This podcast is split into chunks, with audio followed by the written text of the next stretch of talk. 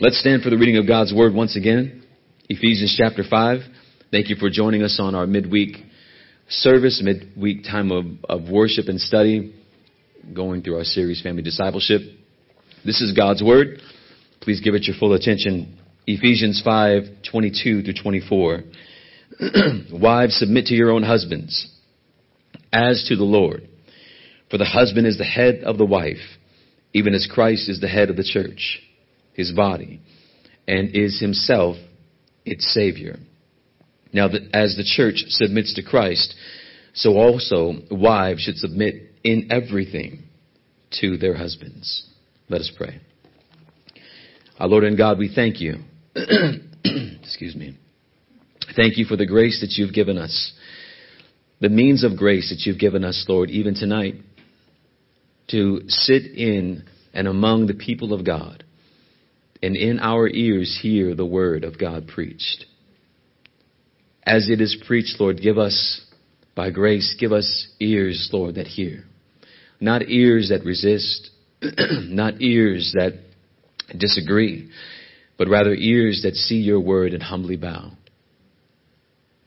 Lord, it will take regenerated hearts to receive your word.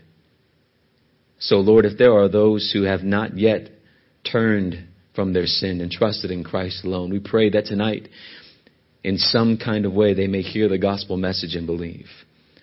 We pray that if it not be heard in our sermon, and God please, let it be, then let one of the members take the others who are sitting around them as their responsibility to go to them and share with them the gospel. Lord, I decrease so that you may increase. I become less so that you alone can become more. Be glorified tonight. For the glory of God and for the sake of Christ and for the good of his people, we pray. Amen.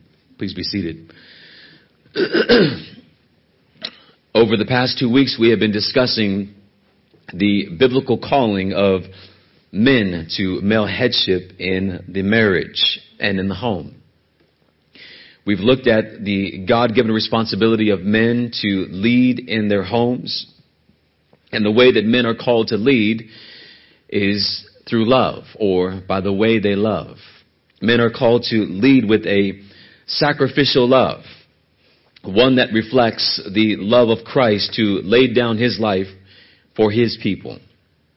We learned that men are called to lead with a purifying love a love that seeks to prepare his wife to be presented to God as pure, without spot, wrinkle, or blemish. I will say that, especially for that purifying part, that sanctifying agent, you are a sanctifying agent in your wife's life. That's going to look different in every single one of our marriages. Because your wives are all different. Your, your wives, just as you men, learn differently. Quick question. How many of you learn better visually? How many of you learn better audibly? There's a big difference there. So men, you should know or learn to know how your wife learns. If you think that sitting her down in front of a theological book is the way everyone's going to do it, you might have some difficulty. Or you might want to show her something. You might want to listen to her uh, or you might want to ask her questions and then listen to her responses. There's a lot of different ways in which you can teach your wives. But don't think that there's only one way. Know your wife, know how your wife learns, and then go in that direction. Amen? We also learn that men are to lead with a caring love as we gently and patiently love our wives with the kind of care and patience that Christ has for his church.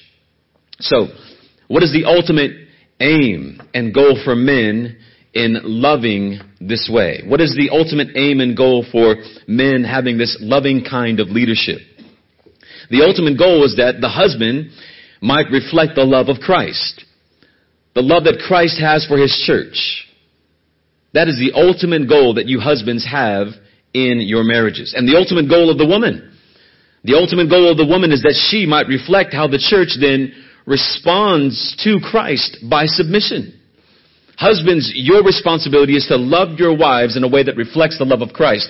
Wives, your responsibility is to submit to your husbands in a way that reflects how the church submits to Christ. In that, by the grace of God, we have the picture of the gospel and what the gospel does when it comes upon broken, lost sinners. It makes us love in ways that we could not love before. It makes us submit in ways that we do not naturally want to submit. And this is all a product of what? The gospel. The gospel. If you keep the gospel at the forefront of your minds, if you keep the gospel in front of your eyes, then the things that you go through as husbands and wives have to be resolved. Let me say that again. If you keep the gospel and your, your responsibility, your calling to reflect the gospel in your marriages, in front of your minds, before your eyes, then the things that you go through, the fights that you go through, the difficulties of finances that you go through, ups and downs, all of these things have to be, have to be, must be resolved because ultimately, it's not about the problems. It's not about the finances. It's not even about the kids. It's about you and your husband reflecting the gospel. Therefore, it's bigger than you and your husband. This marriage picture is bigger than you and your husband then. How is this accomplished in the wife? So we know submission. How is that accomplished in the wife? What is she called to do? Paul tells us. Verse 22 of chapter 5. Wives, submit to your own husbands as to the Lord. How is the, the, the picture of the wife and the picture of the gospel, how is that accomplished in the woman? What is her role? What is her responsibility? Paul, inspired by the Holy Spirit, that's an important point. Paul, inspired by the Holy Spirit, it says this is accomplished. This picture of the gospel is accomplished, women, through your willful submission. The apostle Paul is describing for us the marks in this whole chapter, the marks of the Christian life. Those who are filled by the Holy Spirit, those are filled, who are filled with the Holy Spirit, this is what your, your lives are marked by. Or this is how your lives are marked. The Spirit-filled life. It was and is a life that is marked by service. The Spirit-filled life is a life that is marked by service. Those who are great in the kingdom of God in the eyes of God are not those who are known by status, but those who are known by service. The greatest man who ever lived said, I did not come to serve, to be served, but to serve and to give my life as a ransom for many. We as believers in the Lord Jesus Christ are called to serve one another. We are called to submit to one another in Christ. As we are in Christ, we submit to one another in the local church. Now the apostle Paul applies this general principle of mutual submission in the church, believer to believer, to the home. And how a Christian wife is to conduct herself as being a spirit-filled person in the home. And her response as a spirit-filled person in the home, the way that she is to live, is in willful submission to her husbands to her husband. Keeping this, this ultimate picture in mind, verse 22, submit yourselves to your own husbands as to the Lord. Wives have been gifted. Listen close, women. You women have been gifted and you have been granted the glorious privilege of picturing in your marriages with your husbands the church's relationship to its great Savior, the Lord Jesus Christ as you live in submission to your husbands, you have been gifted. You have been granted by God the privilege. Listen to these, these, these mega words. You've been gifted. You've been granted. You have been gifted and granted a privilege of what? Of picturing to the world the church's response to its Savior. That is your gift. I wonder if you've ever thought of submission as a gift. I wonder if you've ever thought of your position under the headship of your husband as a gift from God. Because that's exactly the way the apostle Paul describes it. You have been gifted, granted the privilege of representing the church to the world and how it responds to Christ. The world has taught you that submission is not a gift, but it's a curse. The world has taught you to run from submission like the plague. The world has taught you that your husband is a, an idiot, that you know better than him. And yet, God has called your husband to lead you and for you to submit to his leadership. Now, we are not saying that it always feels like a gift. Don't get that twisted. If you stop at this point and say, well, it doesn't always feel like a gift, it's not going to always feel like a gift, just like you're not always going to feel saved. But it doesn't change the fact that you are saved. And it doesn't also change the fact that it is a gift from God and that that creative order will not change. And if it is the way that God has created you, if, if, if it is the way that God has set up His creation, then it is God's will. Therefore, you must rejoice in His will. Amen. Throughout the, this whole section of Paul's letter, Jesus Christ is set before us as the heart and cornerstone of Christian marriages. Jesus Christ is set before us as the heart and cornerstone of every Christian marriage. Verse 32, he says this in chapter 5. This whole marriage picture, wives to husbands and husbands to wives, it's a profound mystery. But here's what Paul does know. There's a lot of things that are mysterious to Paul in all of this, but here's what Paul does know. I'm speaking about Christ and the church. There's a lot of things that are mysterious in that relationship, but Paul does know this that the ultimate aim, the ultimate picture in our marriage relationship is that it is a reflection of Christ and His church. The ultimate relationship, then, is not a wife to her husband, or even a husband to his wife.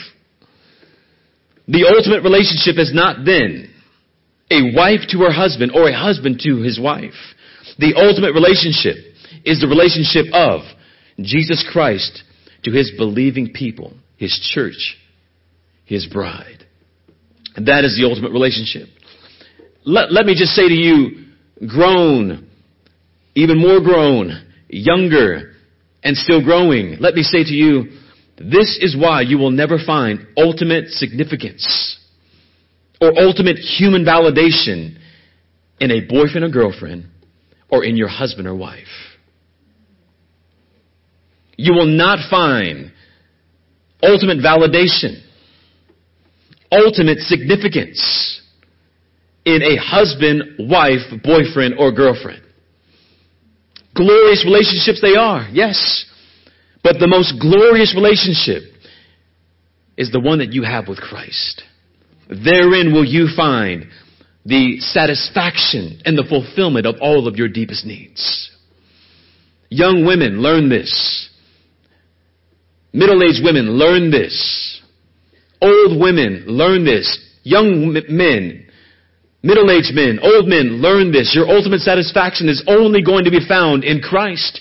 You can be single and satisfied in Christ. You can be married and still find your, your satisfaction in your marriage in Christ. We are a people with eternity set in our hearts. And the only one who can satisfy that need, that desire, is the eternal one. He's the one that our hearts have been created to long for. We must never seek for validation in our wives or even in our husbands or anyone else for that matter. We find our validation.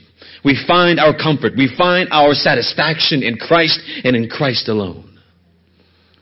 This is why there's no marriage in heaven. This is why there is no marriage in heaven. I keep telling my wife, I'm still going to find you. I'm still going to find you. That is why there is no marriage in heaven because Jesus Christ is the only bridegroom. And there, there is only one bride in heaven and that is the church. It will ultimately, what we experience here will ultimately be fulfilled in Christ. Therefore, when we are in heaven, there will be no need for husbands because we have our husband. And there will be no need for wives because we are the bride who has ultimately and finally been consummated and united to our great husband, our great bridegroom.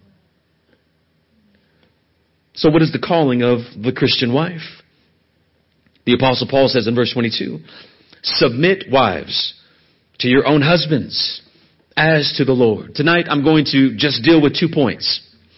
Within our first point, there'll be a number of points, and I'm sure there'll be a number of points within our second point. But here we go. Number one, the calling of submission.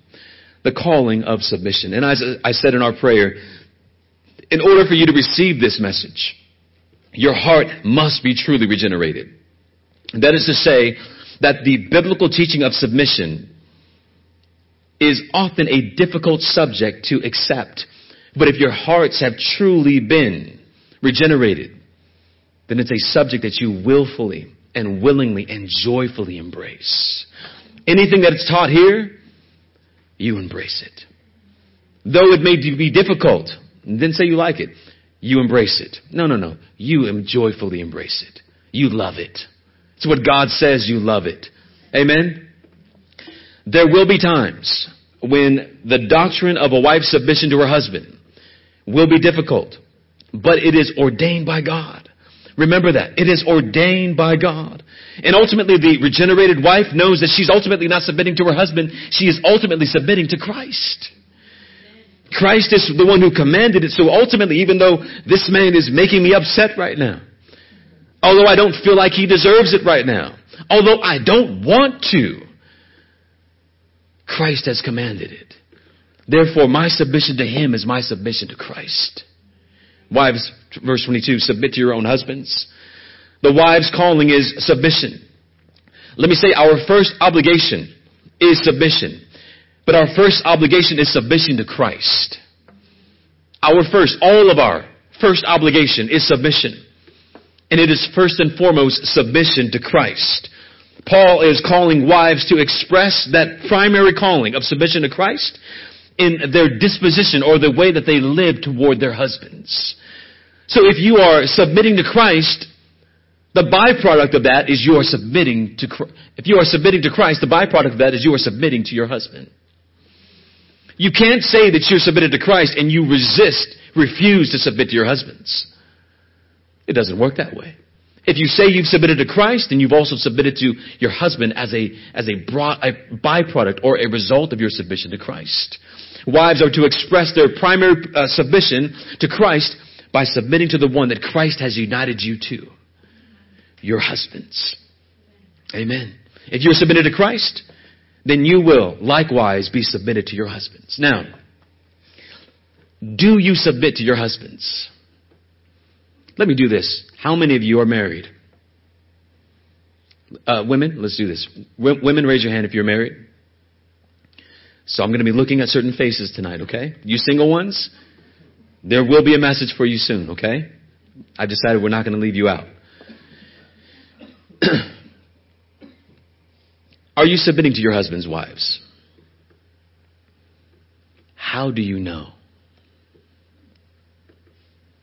How do you know you're submitted to your, to your husband?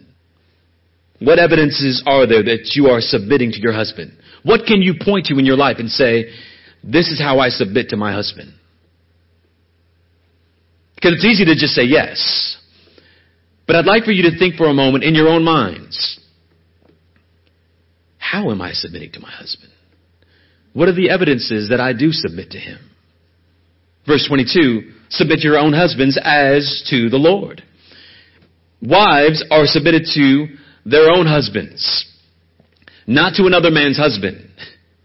Obvious point. Wives, comma, submit to your own husbands as to the Lord.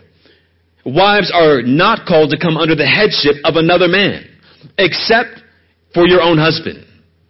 Another husband should not have more influence on you than your own husband.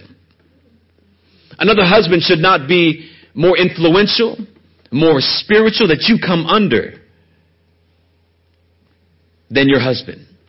You should not accept another man's leadership, and now we're talking outside of the church, than your husband. This doesn't mean you don't submit to elders. It does mean, though, outside of this church, you should not be looking toward another man for insight. You should not be speaking to other men outside of this church for wisdom. You should not be looking or speaking to other men outside of this church for spiritual counsel.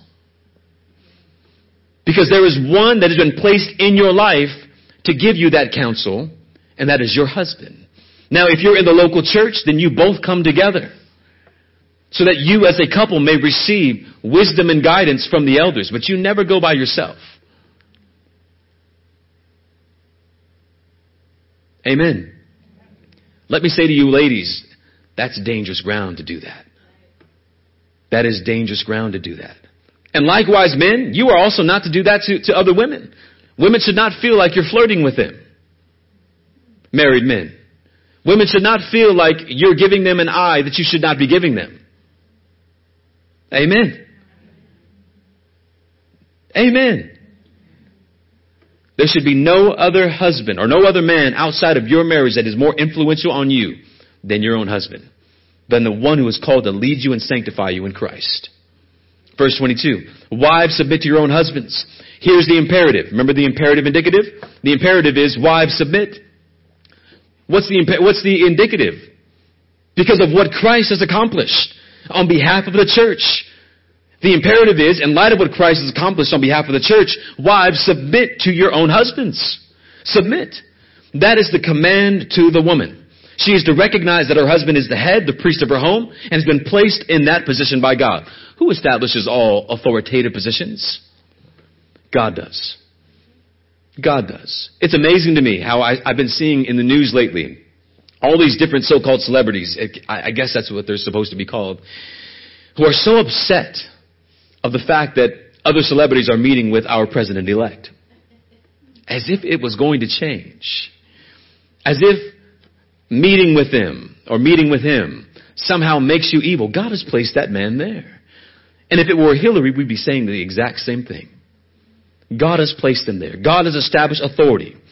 Now, God has placed the man over you not because of superiority and not because of your inferiority, because it is the will and purpose of God. Because it is the will and purpose of God. As we stated in previous sermons, this passage is not an isolated passage. Colossians chapter 3 verse 18. Wives, submit to your husbands as it is fitting to the Lord. The apostle Peter, inspired by the Holy Spirit, commanded in, in 1 Peter 3 1, wives in the same way submit to your, yourselves to your own husbands, and husbands love your wives. What does it mean to submit? We've been saying this word over and over again. What does it mean to submit? A wife's submission to her husband. What does that mean? Let's, let's first, before we talk about what it means, what I like to do often is talk about what it doesn't mean. So, what submission does not mean? Here's a few subpoints. Submission does not mean a wife submits to her husband like a child submits to their parents. You hear that? A wife's submission to her husband is not like the child's submission to their parents. Wives are not to be treated like children, although they may act like it sometimes. And husbands are not to be treated like children, although we act like it sometimes, probably more often than none, right? Although we act like children, we are not to be treated as children. And although they may sometimes act like children, they are not to be treated as children. Amen. So submission does not mean that we treat each other like children. Rather, the Bible says in first, in first Peter chapter 3 verse 7, grant her honor as a fellow heir of the grace of life. Grant her honor. Men are to view their wives as a fellow heir of the grace that has been given to us by Christ. She's a fellow heir. She is a fellow, we are to grant her honor. We find no passage in scripture that says that we are to grant our children honor. Only our wives and only our husbands. So honor her, honor him as a fellow heir in the Lord Jesus Christ. We are commanded to honor our wives. Uh, women are not inferior to men. We are joint heirs to the grace of life. We are together one flesh in Christ. Here's another what submission does not mean. Submission does not mean that women lose their uniqueness. Submission does not mean that women lose their uniqueness. The wife doesn't leave her brain at the altar and no longer can think for herself. Not the case. She has her own thoughts. She has her own thoughts. When you are united to your husband, When you submit to Him, this, this does not mean you lose your uniqueness, your own expressions. You do not live your lives with a veil over your face as you silently follow your husband. Not so. As a matter of fact, that's counterfeit submission. That's false submission. That's, that's abuse. When we see that in the Muslim world of women who have no identity, that is not who God has called you to be as you submit. And, and, and think about this. Isn't it interesting that as a result of Christianity, this women's liberation movement has taken place? As a result of Christianity, feminism has taken place. You think you could have women's liberation in the Middle East? What would happen to women if they tried women's liberation movement in the Middle East? There'd be a bunch of dead women in the Middle East. Do you see how the, the, the Christian orthodox teaching of Christianity, there's a freedom there, but that freedom has been taken to an extreme. This couldn't happen. We couldn't teach that in the, in the Middle East as Muslims. It's only here where Christianity has spread that this can be taught and be taught in a biblical way. We are image bearers of God. People who are made in God's image. We have unique abilities that God has created us with. And when you get married, those abilities, those, those unique gifts are not to disappear or be absorbed in your husbands. You have those unique things. And husbands, you should rejoice in the uniquenesses of your wives. You should look at some of the special things that your wife has and say, my God, I have a great gift. My wife the other day, for our son's birthday, put, pulled up this picture of the front of Jurassic Park and what that whole thing looks like on a cake and said, I think I can make that. I walked away from her and I said, if there's anybody who can do that, it's my wife. I came back later on and maybe some of you saw the pictures. Crazy. And I can't help but brag on her. She has so many gifts, so many things that make her special and unique. Men, you should never want to hover over your wives and not let them be them. That's one of the reasons why you married them. Amen. Here's another thing. Wives are not to turn a blind eye to the sins of their husbands. Submission does not mean that you look at your husband's sins and say, well, I can't say anything to him because I'm not allowed to. No, not at all. This means that where there is sin, wives, you love him enough to confront him. You love him enough to help him. And you even love him enough to encourage and counsel him through it. That's willful, loving, godly submission. Amen. This does not mean that you have a license to nag, though. Because you know what husbands will end up if you continue to nag. The Proverbs tell us on the roof. The Bible says it's better to live on, the, on the, the top of a roof than to live with a nagging wife. So wives, we encourage you to come. Help us with our sins. Comfort us when we are caught in them. Help us. Encourage us. Counsel us through us. But don't nag. Because that's a good way to have a husband on your roof. Men, this means you must trust your wife to help you. This means that you must trust your wife to encourage you. You must trust your wife with your deepest, darkest feelings and thoughts if she's going to help you. There is no person in your life that you should be able to share your struggles with, men and women, than the person that God has united you to in the marriage. Wives, submit to your own husbands as to the Lord. Now, what is submission? What is submission? I recently read a quote from John Piper on this subject. Here's what he says submission is. Submission is the divine calling of a wife to honor and affirm her husband's leadership and to help him carry it through according to her gifts. It's the disposition to follow a husband's authority and an inclination to yield to his leadership. It is an attitude that says, I delight for you to take the initiative in our family. I am glad when you take responsi- responsibility for the things, for things and lead with love. It also says, I don't flourish in the, in the relationship when you are passive and I have to make sure the family works. Submission is realizing your God given calling under your husband and joyfully embracing that role as it had been gifted to you and granted to you by God. We cannot emphasize that enough, that it is a gift. It has been entrusted into your care by God. As a wife submits, she comes under the leadership of her husband. She supports and encourages his leadership in the home. The apostle Peter gives us an example of a submissive wife in Sarah. The Bible says in 1 Peter 3 1, wives, be subject to or respect your own husbands. Respect or be subject to. Respect his efforts to lead. Respect his efforts to provide. When was the last time you thanked your husband for going to work that day and providing for your family? When was the last time that you made a meal and said, I'm making this because I just love you and respect everything that you're doing in this home and everything I see you're trying to do in the home? This also means men, you gotta get to work. God does not bless lazy men. And you should not be surprised, men, if your wife is frustrated with you because you're not working. And you're not providing. Well, I'm trying to. What are you doing to try? How are you trying? What, are, what efforts are you putting forward to try to provide for your family? That's the easy way to get your wife to lose respect for you. Here's another way to get you, to easy way for your wife to lose respect for you. Don't lead her spiritually. And let her watch other men lead their wives. And then she'll look at you and say, What is wrong with you? What is wrong with you? Wives, respect your husband.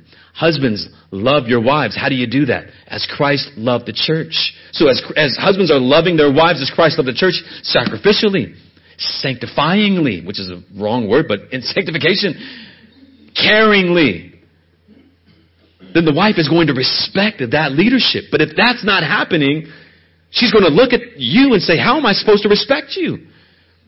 Because you're not doing your job.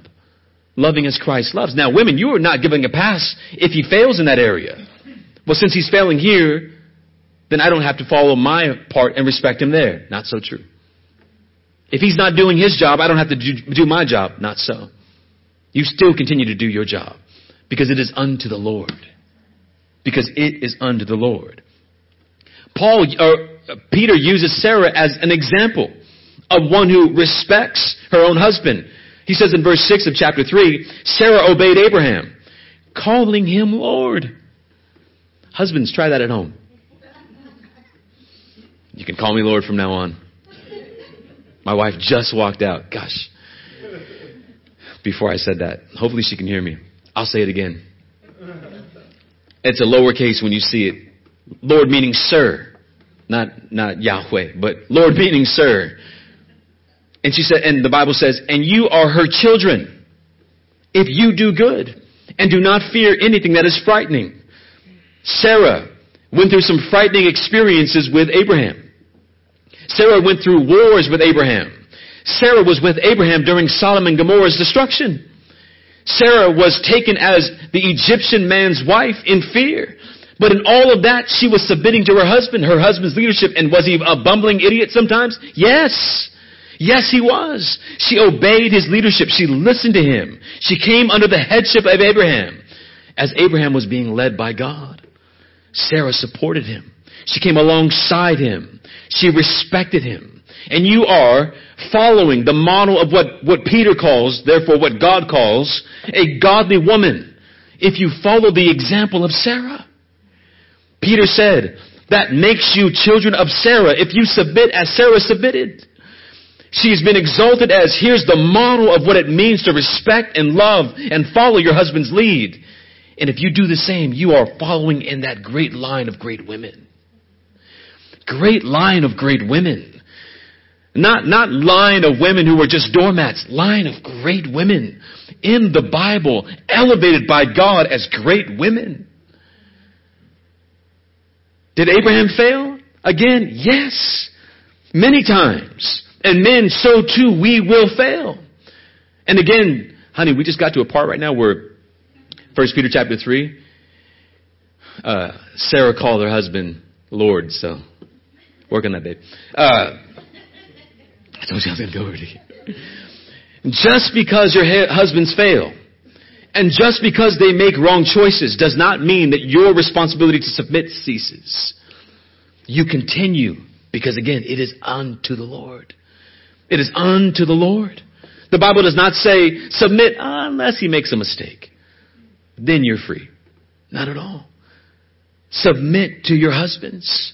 And, and failure will often be the test to your submission. Your husband's failure will often be the test of your submission. Will I still love him? Will I still display the gospel on my part? Even though he fails often in his part, and so do you women. And so will you. But will we forsake this picture of the gospel because we happen to be once sinners who are now going through this difficult process of sanctification? No, we cannot. Because there is more at stake than just you and I. It's the gospel. And if you have kids, you're displaying the gospel to them. And if you have neighbors who know you and your marriages, it's to them. You don't want your neighbors to look at your marriages fall apart and say you're just like the world. You have disgraced the gospel if you do so. The Bible goes on to say later in that same chapter, do this so that the word of God will not be disgraced. So that the word of God will not be disgraced. We must hold on to the picture of the gospel. The creative order will not be changed. This is the way that God has ordained him, ordained it, and support him, respect him, pray for him through that. Pray for him. How often do you pray for him? How often do you pray for him? I know my sister's thinking about her husband right now, who will be getting up at 2 o'clock in the morning to drive all across California. Why? So that he can provide for his family. Pray. Your husbands, as they go to work, could be the last time you see them. Or as you go to work, could be the last time you see him. Pray for him. Don't, don't leave without giving him some kind of affection, some kind of love to let him know that you care. My wife does that for me every single day, no matter where I am in, in the house. She'll let me know she's leaving, that she loves me. You know that men need affirmation? They need it more than we realize it. Now, we don't need it every day, but gosh, every once in a while, it means so much. Every once in a while, my wife will do that every now, well, probably more than, than I can count. I just love you. And I, you know, me, I'm trying to be silly. Why? But I want her to tell me why. And she'll go on and tell me why. And then she wants me to tell her why. Now, what about me? oh, you know. Support your husbands as they lead your family. Think about this. When God created woman for Adam, there was a specific primary purpose for which she was created. Do you know what that was? To help. Not good for a man to be alone. I'll make him a helper. Genesis 2:15. Isn't it interesting that the very thing that God created woman to be in the union marriage is the same thing he calls himself to be when we're united to him in Christ. Isn't that interesting? The same thing that God calls the wife to be is the same thing that he calls himself to be when he unites us to himself in Christ. What does he call himself? The helper. John 16, 7, the helper. The wife is sent by God to help, to complement the man in his weaknesses and his shortcomings.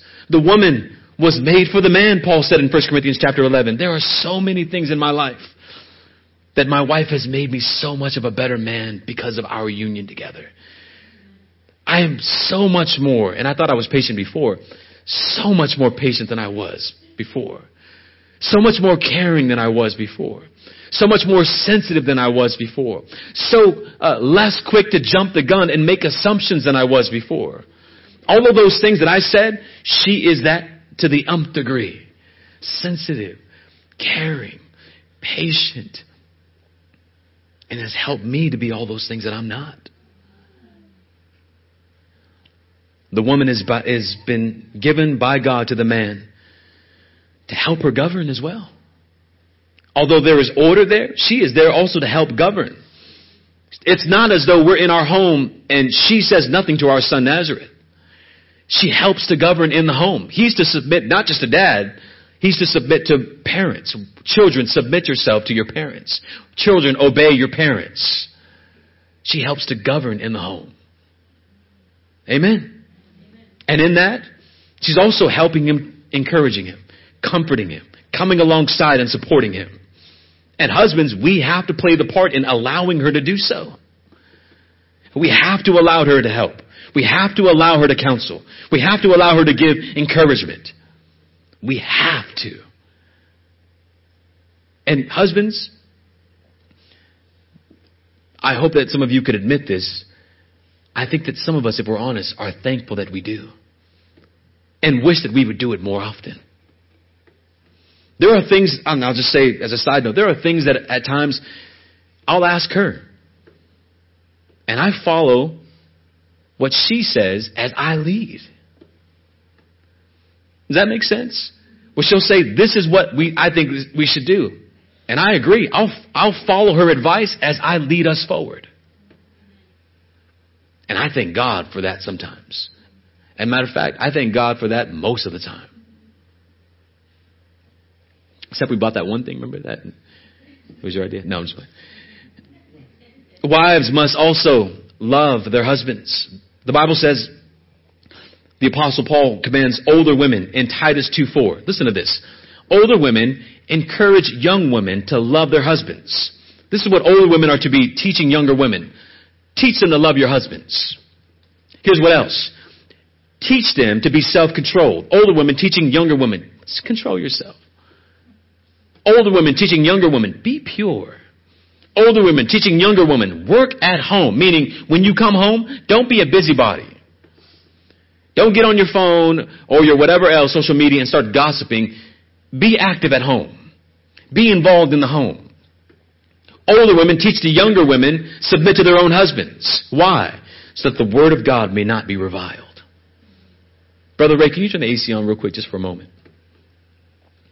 This is what older women, a command to older women in the church. This is a command from God to you, older women. Older women, are you practicing this? Younger women, are you looking for that?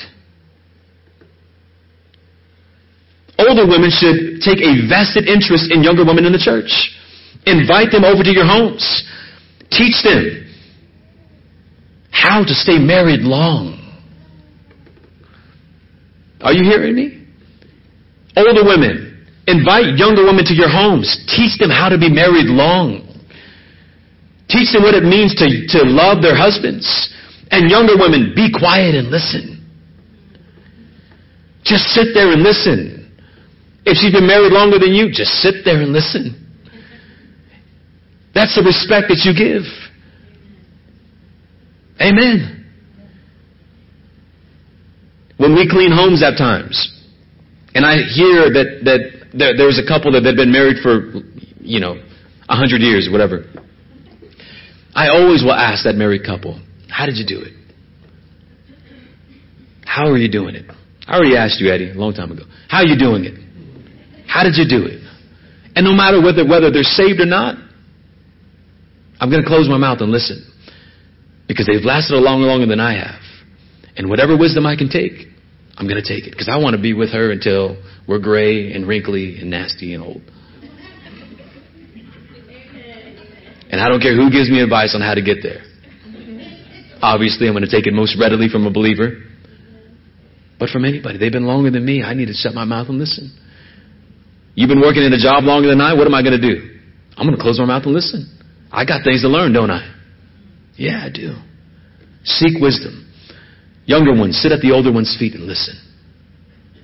Wives, love your husbands. Seek God's very best for him. Seek God's very best for him. My, my wife loves me in ways that I, I saw in her before we were married, but never could imagine that it would be so much better than it actually is.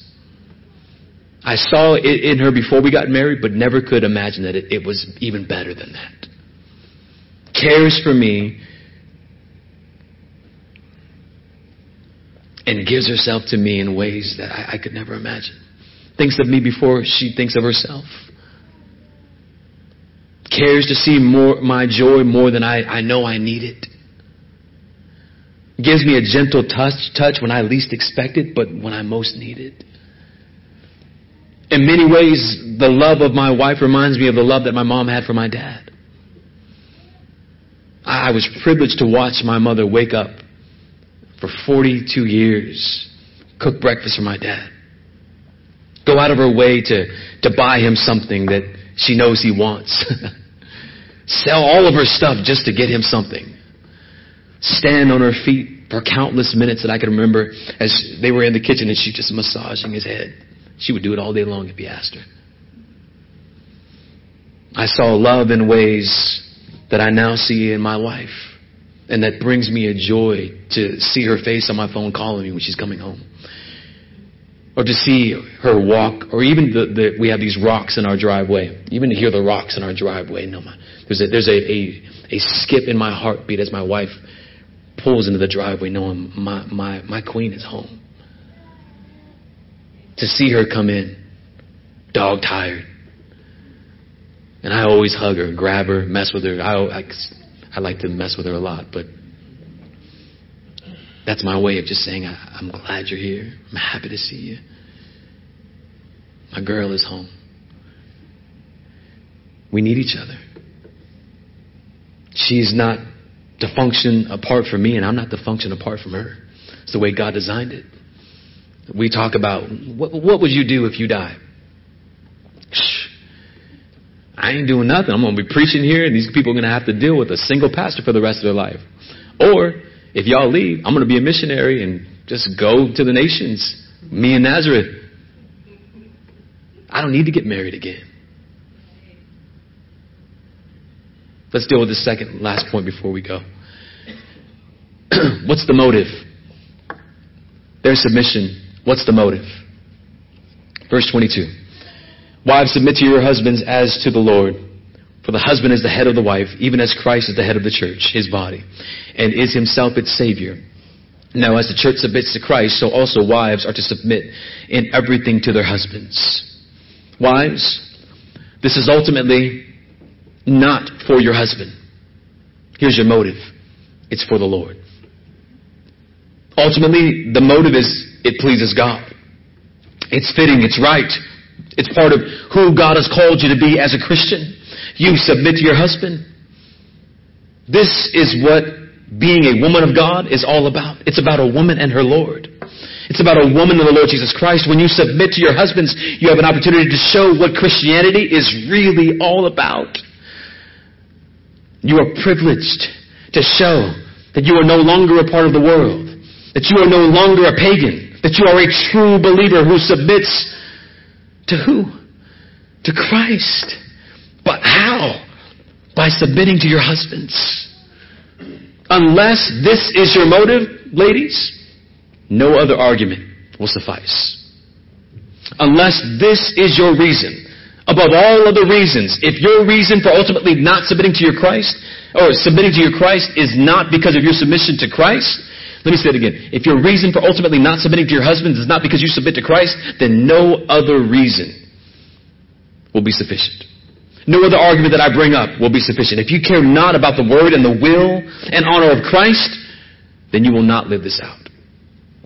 But if you want God to be glorified, if you want Christ and the gospel to be displayed in your lives and in your marriages, then you will run to submission, not run from it. Verse 22, wives submit to your own husbands as to the Lord. Verse 24, as the church submits to Christ, so also wives should, should submit in everything to their own husbands. Wives are to be a reflection of how truly regenerated Christians respond to Christ, the head. And they do this by submitting to their husbands. The gospel is at stake. The gospel is at stake in your marriages. The gospel message is being displayed and portrayed every day in our homes, before our kids, and in front of our neighbors every single day. Are you mindful of that? What's your motive? What's your motive? The gospel is your motive. What's at stake? The gospel. What else? The word of God being dishonored, Titus says. How is the word of God dishonored? When husbands don't love their wives as Christ loved the church, when wives don't submit to their husbands as the church submits to Christ, the word of God is shamed. I'll say it again and finally, it is a gospel issue. It is a gospel issue. This gospel drama is being displayed in our marriages. That's your mission. That people might see before their very eyes the attitudes and ways of life of unity and submission between the head and the body. It would make people look at your marriage and say, This is from another world. People don't love like this. This is weird. Tell me about you. That you might be an example and a witness to the gospel. And it's a challenge, isn't it? To mortify the flesh. Two sinners who are slowly being regenerated by God, two sinners coming together to display to a fallen world the gospel. It is a challenge. Mortify the flesh. But it is great encouragement that Christ has reversed the fall. And look in our lives, look in our marriages. This is evidence of that. This is evidence of that. Why should the world take notice? Why should the world stand up and take notice of the gospel that we preach if they can't see it in our own lives? And even displayed first and foremost in our marriages. Why would they care?